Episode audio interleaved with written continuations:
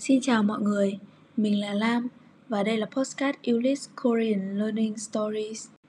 Ngày hôm nay trong tập postcard này, mình muốn nói về một chủ đề mà mình đã có dịp được chia sẻ cùng một số bạn học trong chuyên ngành. Đó là khi mình là sinh viên khoa ngôn ngữ và văn hóa Hàn Quốc tại ULIS, liệu mình có cần phải học thêm những kỹ năng khác bên ngoài ngành học của mình không? Mình nghĩ rằng đây là một vấn đề rất thiết thực khi chúng ta được nghe rất nhiều người nói rằng ngoại ngữ chỉ là một công cụ, học giỏi chuyên ngành của mình thôi là chưa đủ để thành công hay chưa đủ để kiếm tiền nuôi sống bản thân, vân vân. Và mình muốn chia sẻ một số góc nhìn của mình về vấn đề này như một sinh viên năm 4 chuyên ngành ngôn ngữ và văn hóa Hàn Quốc.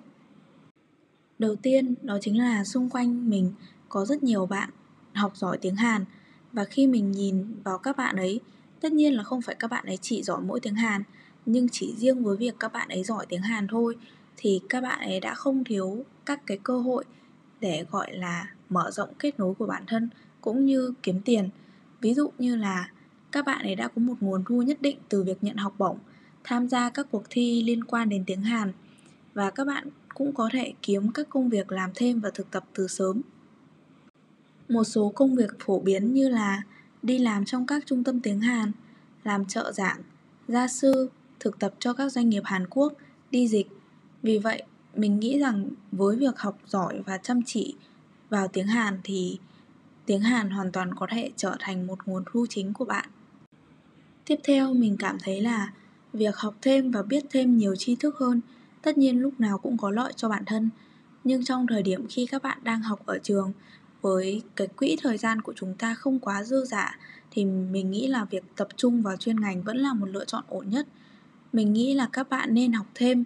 nếu các bạn chỉ muốn học tiếng Hàn như một sở thích, các bạn không theo đuổi tiếng Hàn chuyên sâu hoặc không định tạo dựng sự nghiệp xoay quanh chuyên ngành tiếng Hàn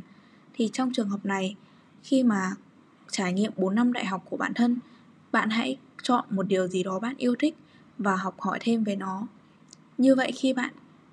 tốt nghiệp và bạn muốn kiếm một công việc thì bạn có thể có nhiều sự lựa chọn hơn và việc bạn biết tiếng Hàn dù không phải ở mức độ giỏi hay là xuất sắc thì nó vẫn là một cái điểm cộng rất lớn.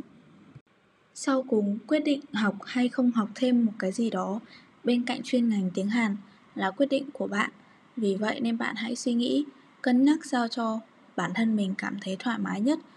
Và nếu bạn chỉ đang học chăm chỉ tiếng Hàn ở trường thì cũng rất tốt rồi, tức là bạn đang tập trung vào điều quan trọng nhất với mình ở thời điểm hiện tại là học môn chuyên ngành. Còn nếu mà bạn đang học tiếng Hàn và bạn đồng thời cũng muốn tìm hiểu những con đường khác thì điều đó cũng hoàn toàn không sao cả. Nếu bạn xác định là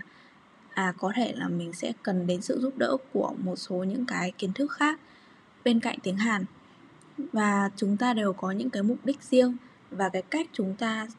lựa chọn thực hiện 4 năm đại học như thế nào nó cũng sẽ đều khác nhau. Vì vậy nên là miễn là mình vui vẻ và cảm thấy vui với việc học tiếng Hàn và vui với việc học thêm những cái tri thức khác thì mình nghĩ là tất cả đều ổn.